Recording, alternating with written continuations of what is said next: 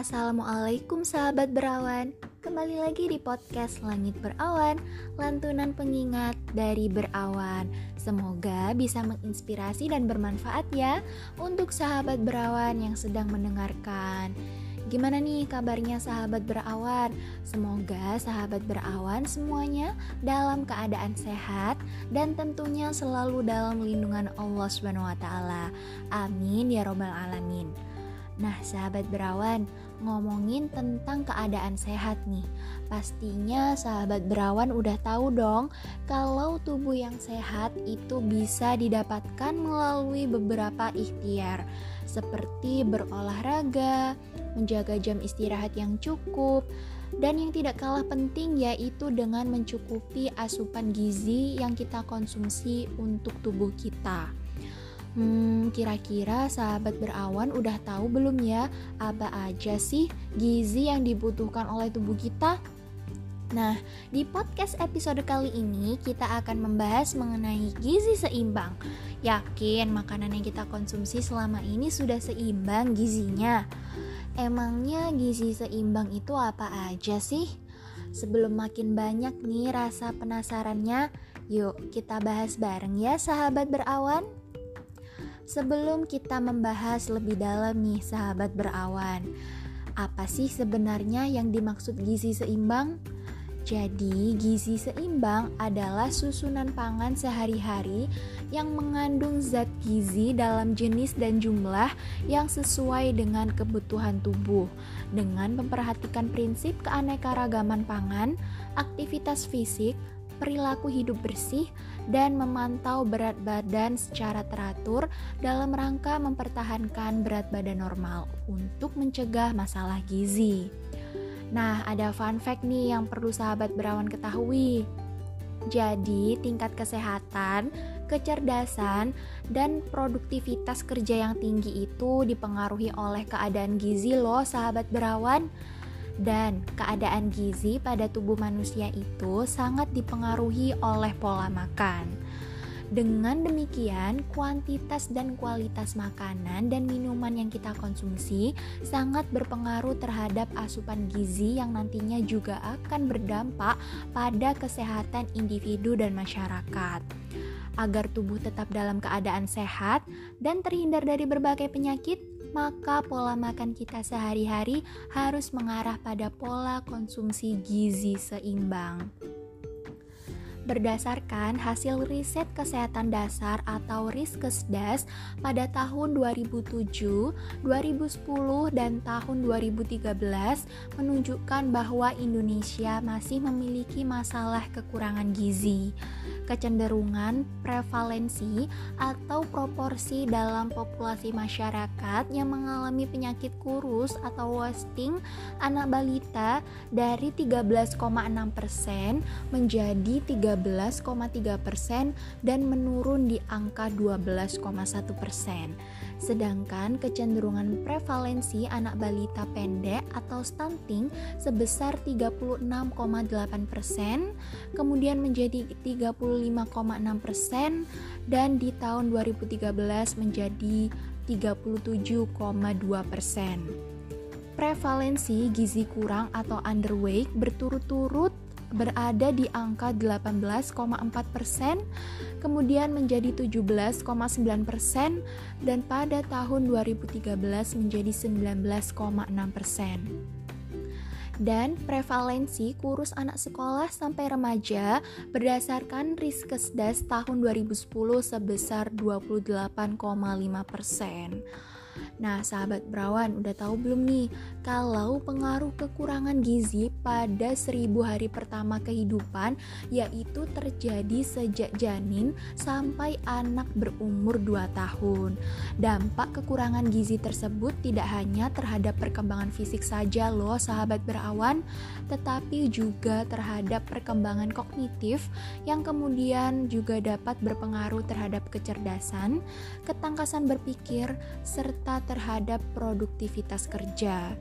Kekurangan gizi pada masa ini juga dapat beresiko terjadi penyakit kronis pada usia dewasa seperti kegemukan, penyakit jantung dan pembuluh darah, hipertensi, stroke, dan diabetes. Wah, ternyata bahaya banget ya sahabat berawan dampak dari kekurangan asupan gizi. Sahabat berawan, pasti udah nggak asing lagi bukan dengan prinsip pola makan 4 sehat 5 sempurna. Yap, jadi, prinsip 4 sehat 5 sempurna diperkenalkan oleh Bapak Gizi Indonesia, Profesor Purwo Sudarmo yang terinspirasi dari Basic for Amerika Serikat yang mulai diperkenalkan pada era 1940-an, yaitu menu makanan yang terdiri dari makanan pokok, lauk pauk, sayuran, dan buah-buahan, serta minuman susu untuk menyempurnakan menu tersebut. Namun, ternyata slogan tersebut sudah tidak sesuai lagi dengan perkembangan ilmu dan permasalahan gizi saat ini, loh, sahabat berawan, sehingga perlu diperbarui dengan slogan dan visual yang sesuai dengan kondisi saat ini. Prinsip Nutrition Guide for Balanced Diet hasil kesepakatan konferensi pangan sedunia di Roma tahun 1992 diyakini akan mampu mengatasi beban ganda pada masalah gizi, baik kekurangan maupun kelebihan gizi. Di Indonesia, prinsip tersebut dikenal dengan pedoman gizi seimbang. Nah, jadi apa sih perbedaan mendasar antara slogan 4 sehat 5 sempurna dengan pedoman gizi seimbang? Jadi, perbedaannya terletak pada konsumsi makan sehari-hari, harus mengandung zat gizi dalam jenis dan jumlah atau porsi yang sesuai dengan kebutuhan setiap orang atau kelompok umur. Konsumsi makanan harus memperhatikan prinsip empat pilar, yaitu keanekaragaman pangan, perilaku hidup bersih, aktivitas fisik, dan memantau berat badan secara teratur untuk mempertahankan berat badan normal. Dalam Islam juga telah diajarkan loh sahabat berawan bahwa setiap muslim diwajibkan untuk mengkonsumsi makanan yang halal dan toyib. Halal artinya makanan tersebut terbebas dari zat yang diharamkan oleh Islam sebagaimana tercantum dalam Quran surat Al-Maidah ayat 3 diharamkan bagimu memakan bangkai, darah, daging babi, dan daging hewan yang disembeli bukan atas nama Allah, yang tercekik, yang dipukul, yang jatuh, yang ditanduk, dan yang diterkam binatang buas, kecuali yang sempat kamu sembelih, dan diharamkan pula yang disembelih untuk berhala. Sedangkan toyib artinya baik dan bermanfaat untuk kesehatan tubuh serta tidak menimbulkan masalah jika dikonsumsi dalam jangka pendek maupun jangka panjang. Sebagaimana telah tercantum dalam Quran surat Al-Baqarah ayat 168, Wahai manusia, makanlah dari makanan yang halal dan baik yang terdapat di bumi, dan janganlah kamu mengikuti langkah-langkah setan Sungguh, setan itu musuh yang nyata bagimu. Sahabat berawan, udah tahu belum nih? Ternyata mengkonsumsi makanan yang halal dan toyib telah dicontohkan oleh suri tauladan kita Nabi Muhammad Wasallam, yang mana pola makan beliau telah diakui oleh dunia kesehatan dapat menghindarkan dari berbagai penyakit. Nah, kira-kira apa aja sih sahabat berawan tips makan ala Nabi Muhammad SAW? Yang pertama, makan dan minum tidak berlebih-lebihan. Sebagaimana tercantum dalam Quran surat Al-A'raf ayat 31 Makan dan minumlah dan janganlah berlebih-lebihan. Sesungguhnya Allah tidak menyukai orang-orang yang berlebih-lebihan yang kedua, mengkonsumsi makanan yang halal dan baik, sebagaimana tercantum dalam Quran Surat Al-Ma'idah ayat 88 yang artinya, dan makanlah dari apa yang telah diberikan Allah kepadamu sebagai rezeki yang halal dan baik, dan bertakwalah kepada Allah yang kamu beriman kepadanya. Yang ketiga, makan sesudah lapar dan berhentilah sebelum kenyang. Yang artinya Nabi Muhammad SAW mengajarkan kepada kita untuk makan secukupnya saja dan jangan sampai berlebihan.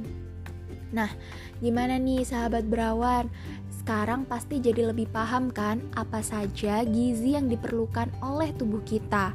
Dan pastinya sahabat berawan pasti sekarang jadi lebih ngerti nih betapa pentingnya menjaga dan mencukupi asupan gizi pada makanan yang kita konsumsi setiap harinya karena kualitas atau mutu gizi dan kelengkapan zat gizi dipengaruhi oleh keanekaragaman jenis pangan yang dikonsumsi. Semakin beragam jenis pangan yang dikonsumsi, maka semakin mudah untuk terpenuhinya kebutuhan gizi. Bahkan, semakin beragam pangan yang dikonsumsi, maka untuk tubuh juga akan semakin mudah untuk memperoleh berbagai zat lainnya yang bermanfaat bagi kesehatan. Oleh karena itu, konsumsi keanekaragaman pangan merupakan salah satu anjuran yang penting dalam mewujudkan gizi seimbang. Dan perlu diingat juga ya sahabat berawan untuk selalu memperhatikan porsi makanan yang akan kita konsumsi.